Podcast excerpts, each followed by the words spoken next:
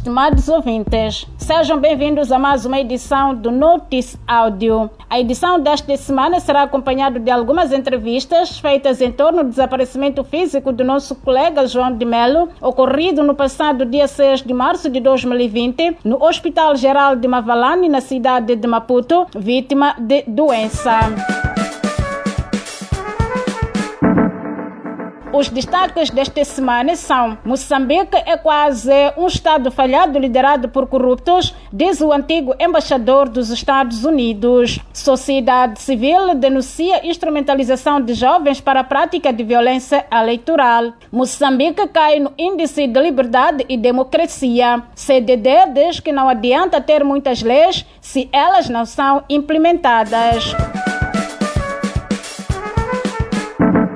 Moçambique é um país que está prestes a tornar-se num Estado falhado, cuja democracia é uma farsa, de acordo com o antigo embaixador dos Estados Unidos em Moçambique, Denis Gegete, num artigo que escreveu citado pela Voz de América. Num artigo em que não poupou palavras, citado em muitos órgãos de comunicação, Gegete disse que Moçambique é dirigido por um pequeno grupo corrupto da Frelimo que tem abusado do poder, mergulhando ainda mais o povo moçambicano na pobreza sobre as riquezas em recursos naturais descobertos em Moçambique, JET disse que só vão apoiar a situação dos ataques no país e disse não esperar melhorias na governação, tendo acusado também países ricos de serem cúmplices da pobreza no país. O antigo embaixador americano em Maputo disse que os líderes da Frelimo, que assumiram o poder, realizaram eleições após o fim da guerra civil, mas o governo tem continuamente usado o seu poder para cometer fraude de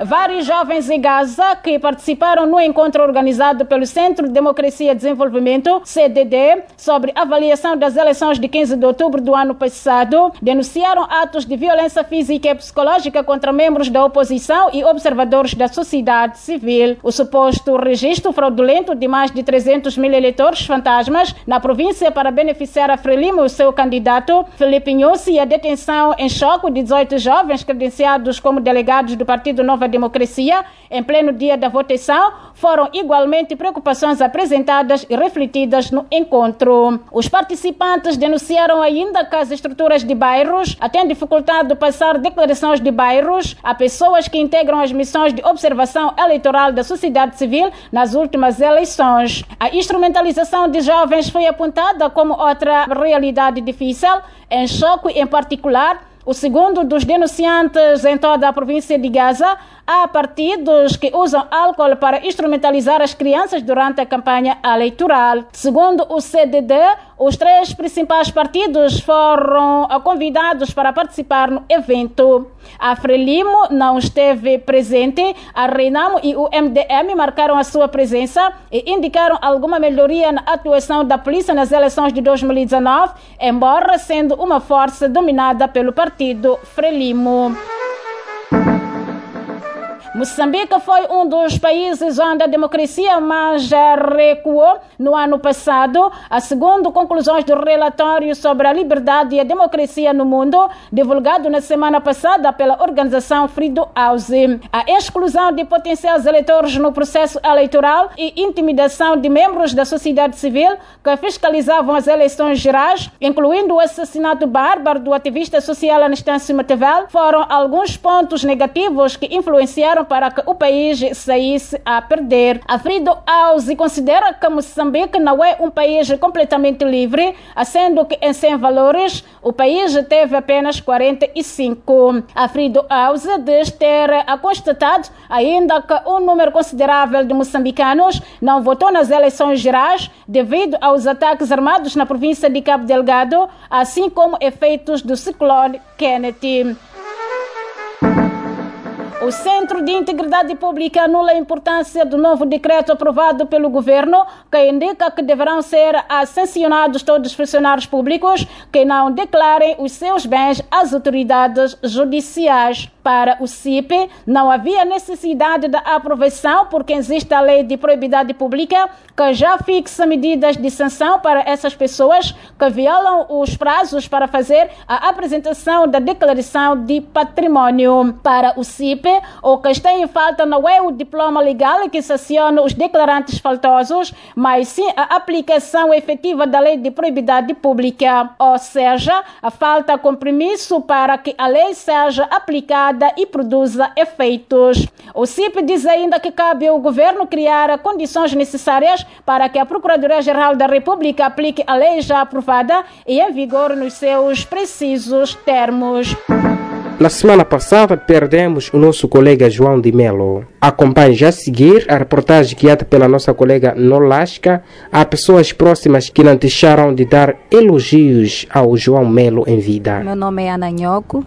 Falar de João de Melo é falar de uma biblioteca. Ele deixou um legado para nós, colegas dele, desde o ano 2013 que ele entrou para a Rádio Mutiana. Olhava para todos como família dele. Então, a palavra de Deus, que é a Bíblia neste caso, era o legado dele, que ele deixava para todos nós. Agora, hoje, esse banho de água fria encontrou-nos a todos com um pouco de. Até nos custa falar da morte de João de Melo, porque ele era uma pessoa carismática, uma pessoa que gostava de trabalhar com todos. Há muitos colegas que passaram por ele, que hoje já estão em grandes rádios, estão em televisões também, porque ele tinha tudo para ensinar. Ele ensinava a todos que se aproximavam dele, era amigo de todos. Então, falar dele é falar exatamente de uma biblioteca, como já havia dito. Ele deixou um vazio, mas acredito que os ensinamentos dele irão continuar conosco, porque ele era assim um grande homem, grande locutor, grande amigo, grande pai. Bom, se diz que a pessoa é insubstituível, certo? Sim. Para o lugar dele, exatamente não existe uma pessoa qualificada para ocupar o, que ele, o lugar que ele ocupava. Isto porque ele sozinho conseguiu conquistar um milhão de ouvintes. Digo um milhão de ouvintes porque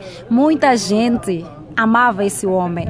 Então, vai ser muito difícil para a instituição encontrar uma pessoa que possa substituir aquele lugar. Claro que com o andar do tempo vai, mas vai levar muito tempo para encontrar uma pessoa qualificada e determinada igual a ele. Bom, isto é um pouco complicado, porque dificilmente se ocupa lugar de alguém, mas sendo uma direção capacitada, pode muito bem preparar uma outra pessoa, uh, não para chegar aos calcanhares dele, mas sim para tentar, aos 75%, fazer exatamente aquilo que ele fazia. Porque se ele deixou um legado a nós, os colegas, tenho certeza absoluta que há um colega que já seguia aos passos dele. Talvez a direção tentar focar-se naquele colega, não para fechar taxativamente, para tentar seguir aquilo que João de Melo fazia, porque sim deixou um legado e ensinamento para todos nós. O que, que como pai tem a dizer sobre esta perda? Boa tarde. A primeira coisa que eu vou dizer é eu chamo Simões Antônio Simão. Para não ter que dar volta e dizer o que aconteceu e como nós estávamos a ver antes. O que aconteceu é que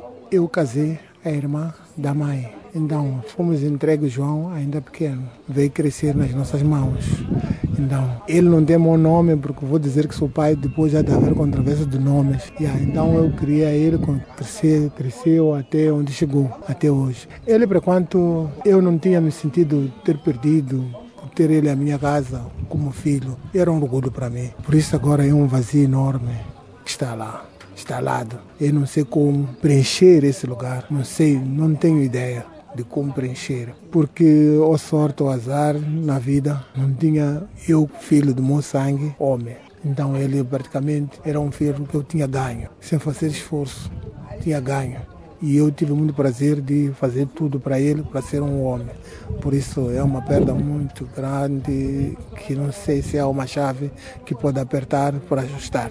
Em vida, em vida da, eu vou falar da parte da minha cunhada, porque o pai foi aquele pai que teve, que eu não sei se ele conhece o pai, só conheço os tios, porque até hoje eu conheci pais, os tios, irmão do pai e os avós hoje, da parte paterna da parte materna aqui. Então, ele tinha uma irmã da mesma mãe, isso é que sei dizer. Ele, do momento, na nossa casa, deixa uma filha. Se no momento muita água, é, são quatro anos. É uma perda irreparável, não se pode mais encontrar uma pessoa igual. O que a gente pode dizer é dar força aos que seguem, seguiam a ele, aos que se esperavam nele, que não percam essa inspiração, que tenha ele deixado algum legado para algumas pessoas Uh, para aqueles que não o conheciam, não sabiam que era um jovem, poderiam pensar que fosse uma pessoa de idade muito avançada pelos ensinamentos que ele tinha. E, e na verdade a rádio é o único meio muitos jovens com inspiração e com alguma mensagem espiritual encontram para entregá-la, uma forma de, de, de, tirar aquilo que tem no coração. Então, a única forma que ele encontrou é a rádio.